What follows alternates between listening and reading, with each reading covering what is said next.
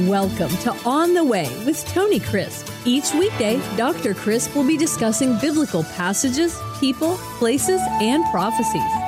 Tune in daily to start your day right and deepen your understanding of how to better walk the way and enjoy the journey.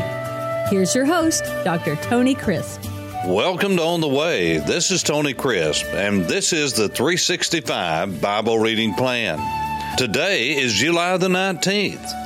And our passage for today is the great chapter in Zechariah, Zechariah chapter 14.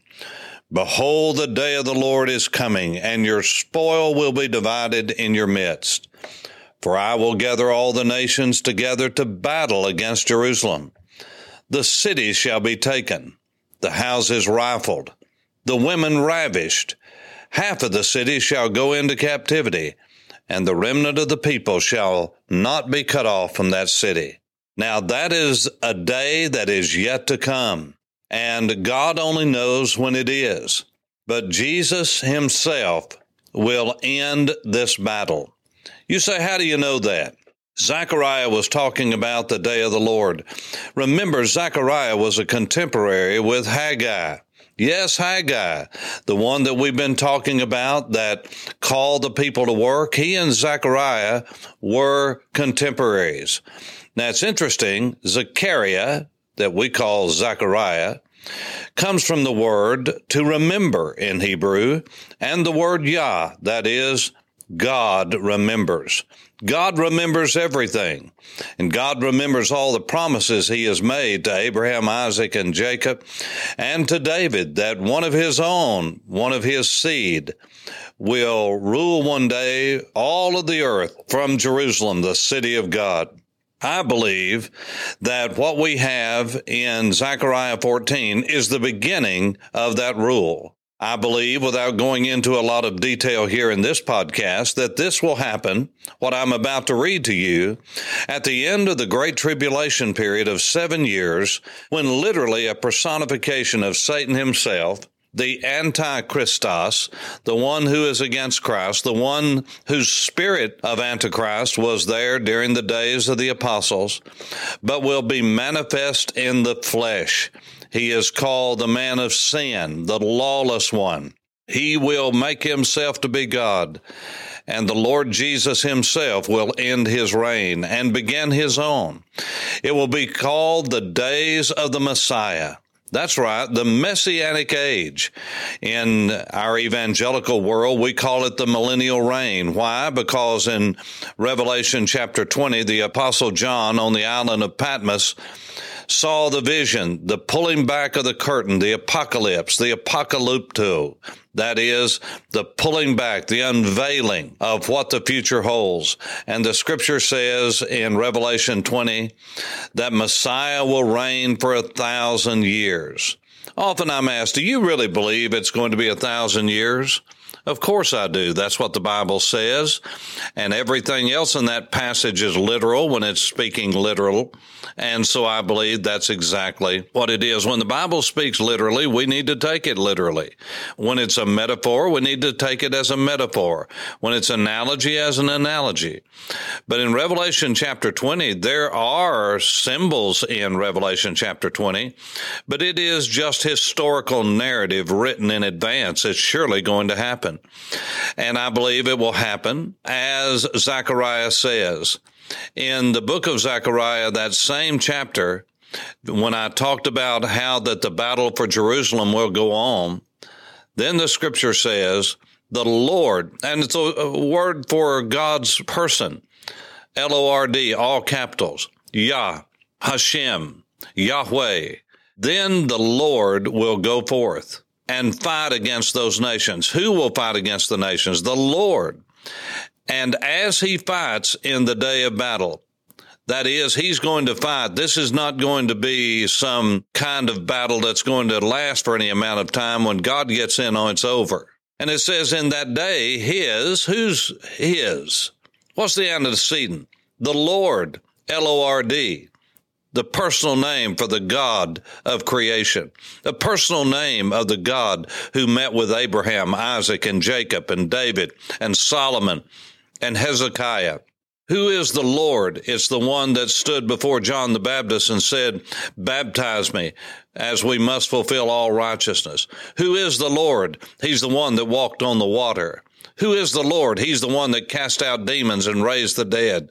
Who is the Lord? He's the one that died on a cross as the Lamb of God as a substitution.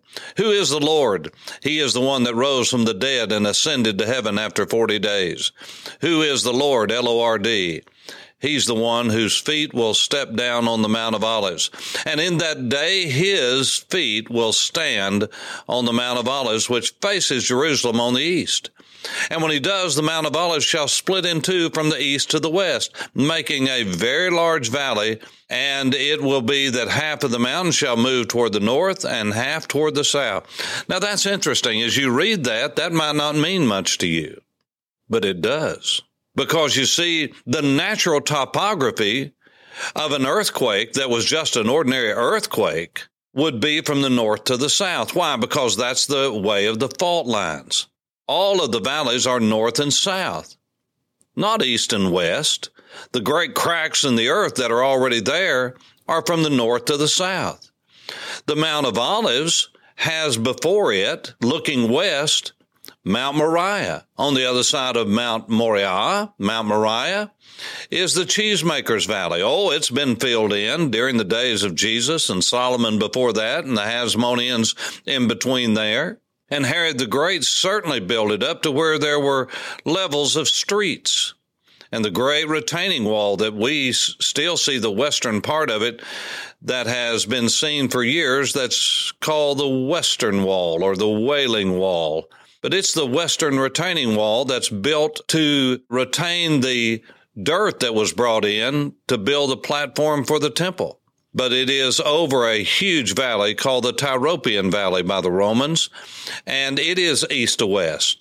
And then behind the Mount of Olives, to the east of the Mount of Olives, is a 4,000 feet crack in the earth. There is a drop that goes to the lowest point on earth.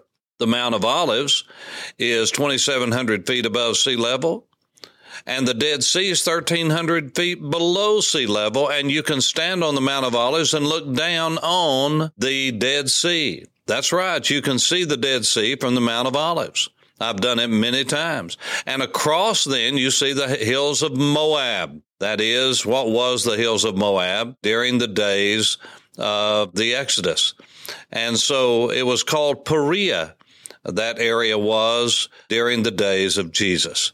Now, the reason I'm telling you that is because the Bible says when the Messiah steps down on the Mount of Olives, that there's going to be a huge crack, an earthquake that's going to take place, and it's going to be from the east to the west. Very unnatural, or should I say, supernatural.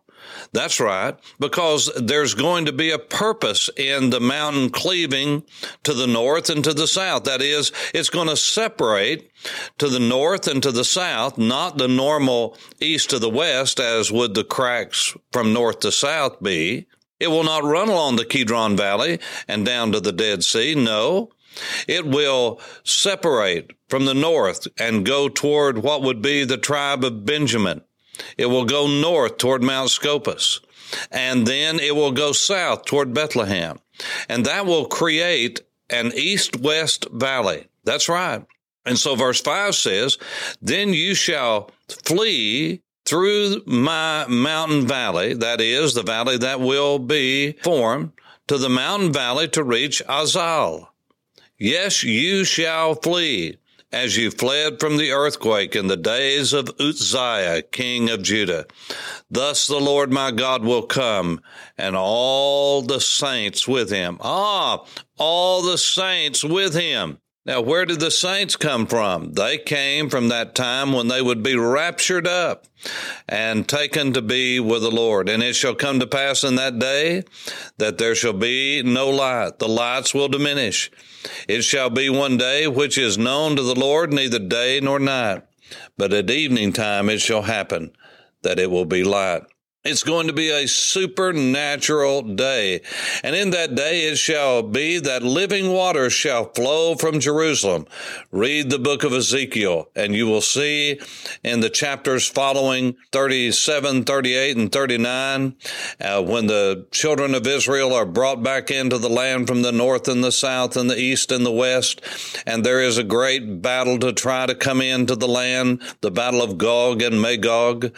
And then you're going to read read in chapter 40, 41, 42 about the great river flowing to the Dead Sea. And it says, In that day it shall be that the living waters shall flow from Jerusalem half of them toward the eastern sea and half of them toward the western sea. The western sea is the Mediterranean. Everyone knows that. That's the sea that is west of Jerusalem. But why, what is this, the eastern sea? Well, there is no word for east in the Hebrew language. It's the word kadim, which is the word for forward.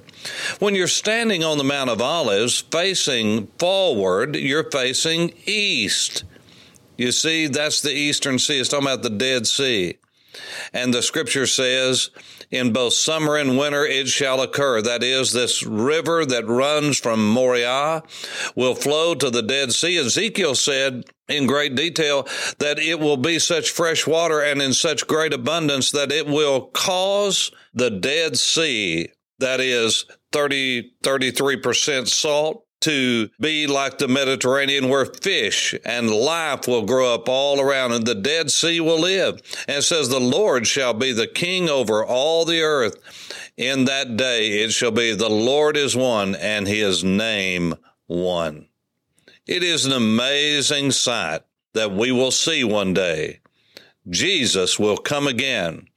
Yeshua HaMashiach, Jesus the Messiah, will reign over all the earth and it will start at the end of the Great Tribulation period when his feet touch down on the Mount of Olives, just as Zechariah said 500 years before Jesus was born in Bethlehem. Zechariah was saying, It's going to happen. Folks, it's going to happen. For On the Way, this is Tony Crisp. Thanks for listening to On the Way with Tony Crisp. Tune in every weekday for information on biblical passages, people, places, and prophecies. Fridays are for your questions.